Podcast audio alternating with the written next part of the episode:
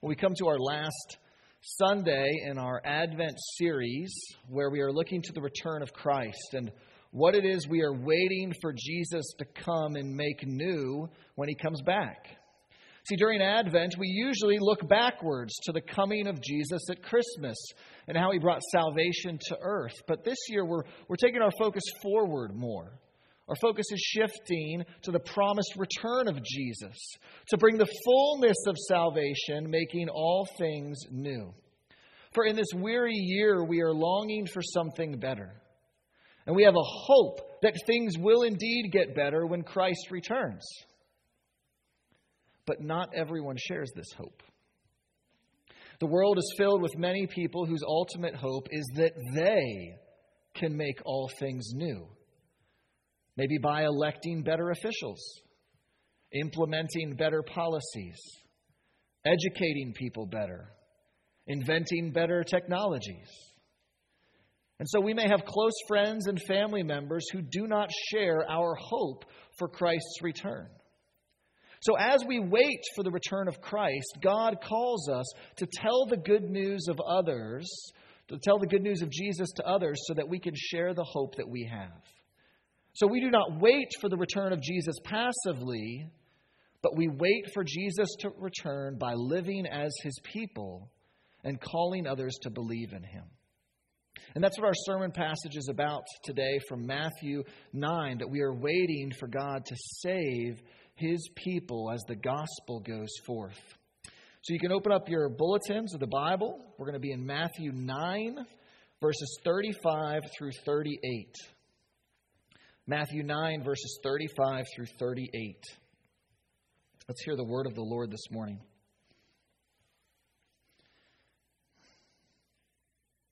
And Jesus went throughout all the cities and villages, teaching in their synagogues and proclaiming the gospel of the kingdom and healing every disease and every affliction. When he saw the crowds, he had compassion on them because they were harassed and helpless, like sheep without a shepherd. Then he said to his disciples, "The harvest is plentiful, but the laborers are few.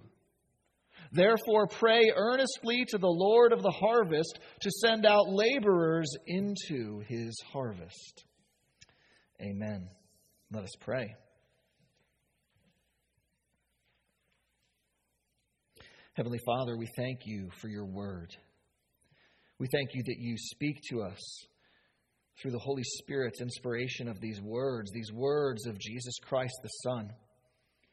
And we pray, O God, today as we hear these words and as you work through these words, that we would grow in our compassion and courage to share the gospel with others.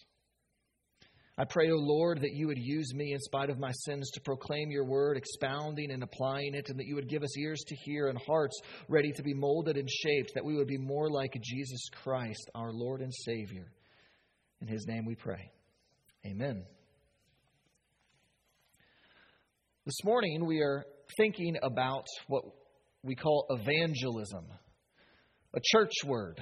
Evangelism. We don't use that word all that often, but evangelism essentially means to tell other people about Jesus in hopes that they will come to believe in Jesus. And we are called as we wait for Jesus to return to share the good news of Jesus, to evangelize. And our passage this morning calls us to do that, but in doing so, it also corrects three of the biggest reasons why we do not evangelize. Three of the biggest reasons why we don't share the gospel with others. And so we're going to look at those today. And we're going to start with the most uncomfortable reason. The one that we don't want to hear. The one that makes us squirm in our seats. The one that we don't want to be true yet know to be true. The first reason we don't evangelize is that we don't care enough about the lost. We don't care enough about the lost. We don't tell other people about Jesus because we don't care about those people enough. It's a cold, hard truth that Scripture teaches us.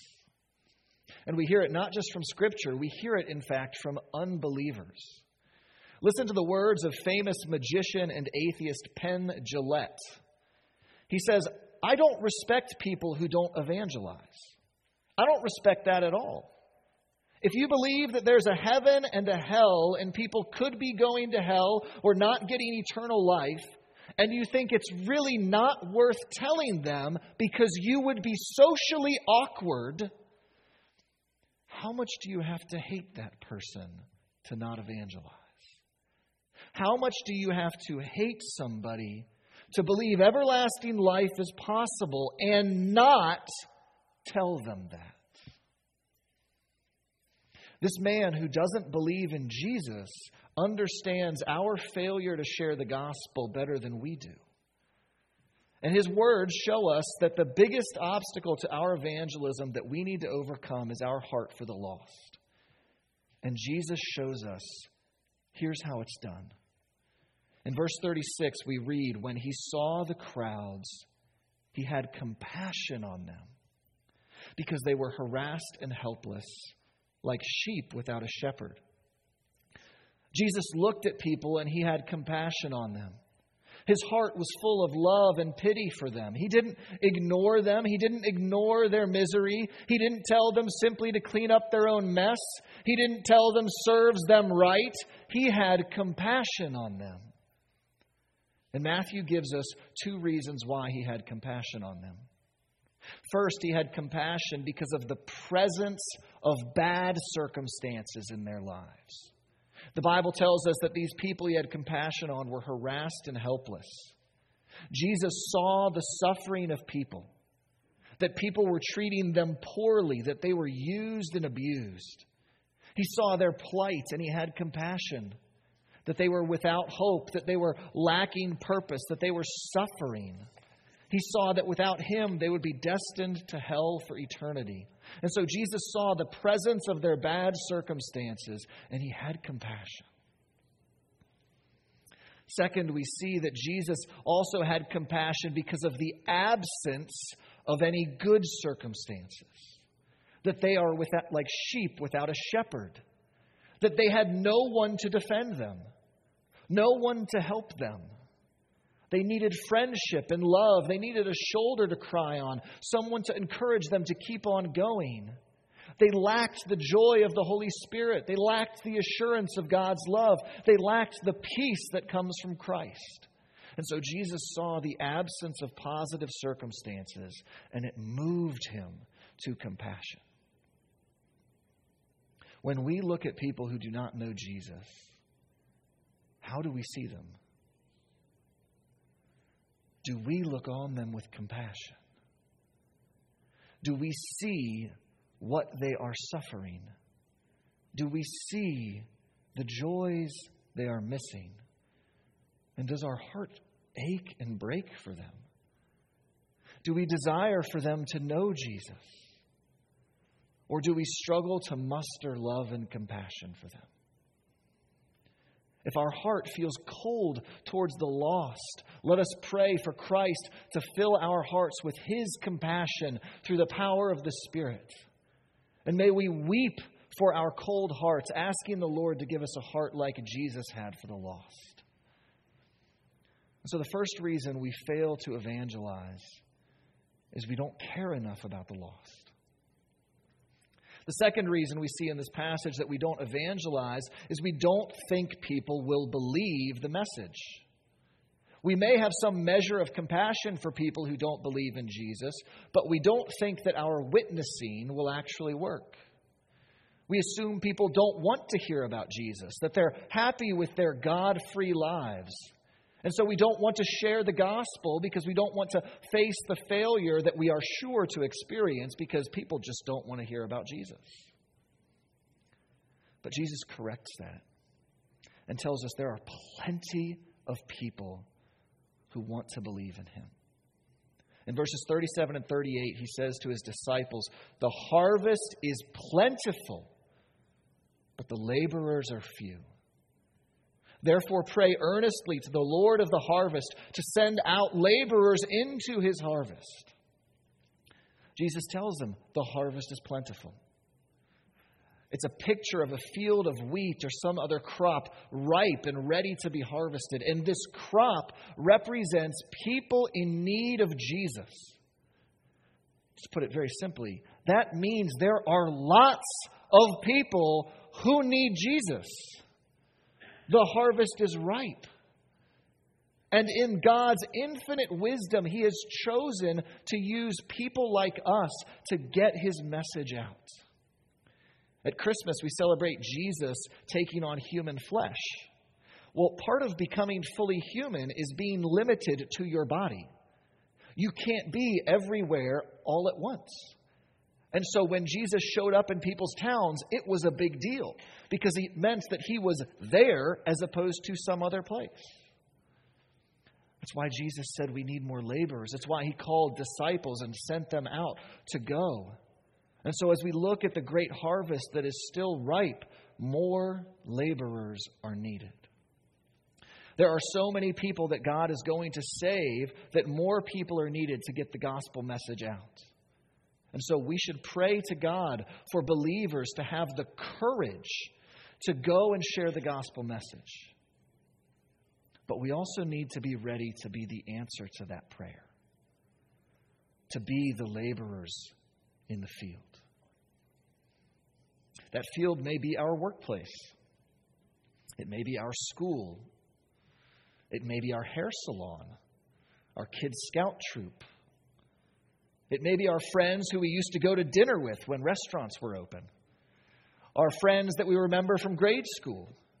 It may be our extended family. It may be our immediate family. The harvest, we are told in the Word of God, is plentiful, which means it is probably plentiful near you.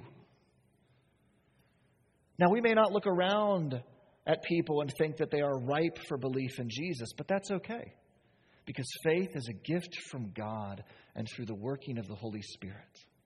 And God really likes to make unlikely converts. He delights to do so through imperfect laborers like you and me. And so, yes, there are some people who won't believe in Jesus. But brothers and sisters, some will.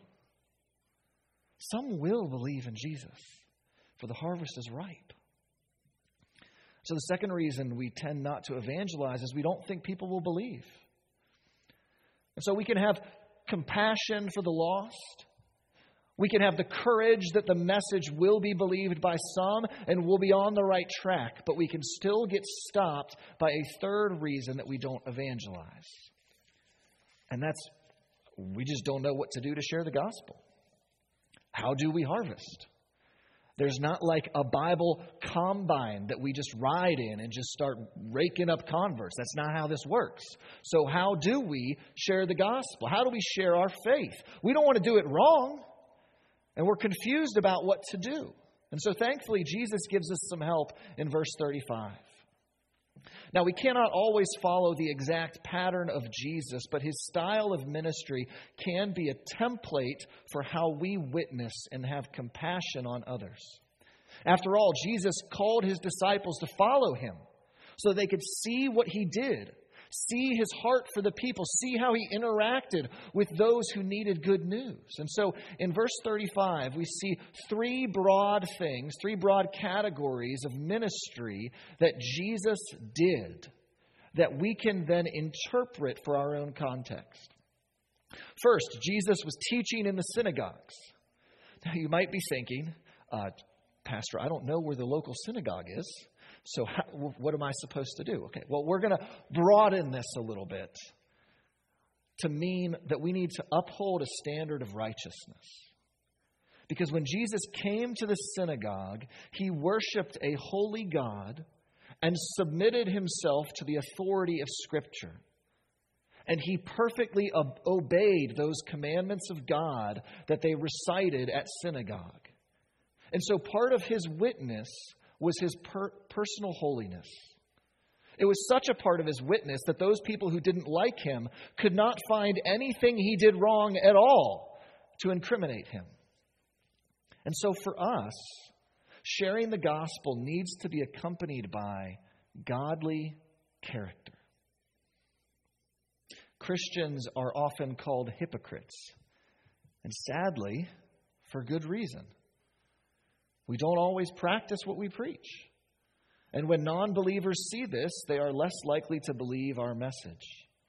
And so we need to uphold a standard of righteousness. That doesn't mean be perfect like Jesus, but it does mean we strive to be consistent with what we believe and acknowledging the many, many ways we sin and fall short. And so for us to share the gospel, we must also demonstrate godly character that the Holy Spirit cultivates in us by His grace.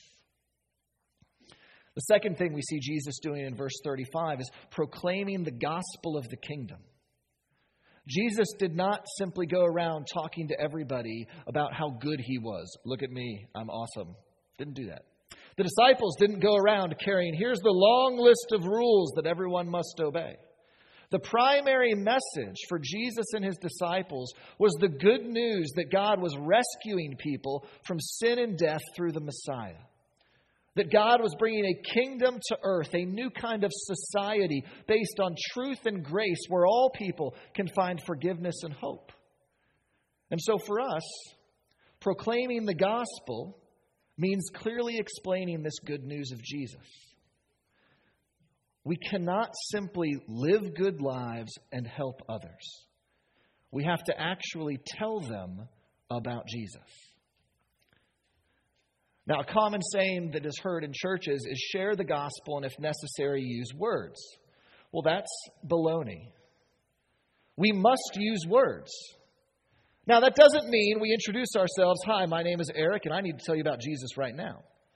It does not mean that if it's a family member, every 10 seconds we need to have a timer going off, oh, got to tell them about Jesus right now. But it does mean that if we live a godly life and we are helping them and we aren't actually telling them about Jesus, they're never going to believe in Jesus. And so, as crazy as this may sound, in order for us to share the gospel, we need to share the gospel and tell them about Jesus and how He lived the perfect life we couldn't live. And He died the death we should have died as sinners and rose again to show us that we are saved and have hope of eternal life. So Jesus shows us we share the gospel. And He shows us a third thing, that Jesus was healing every disease and every affliction. That when Jesus went from town to town, He didn't simply talk to them about spiritual things while living a righteous life. He helped people with their needs.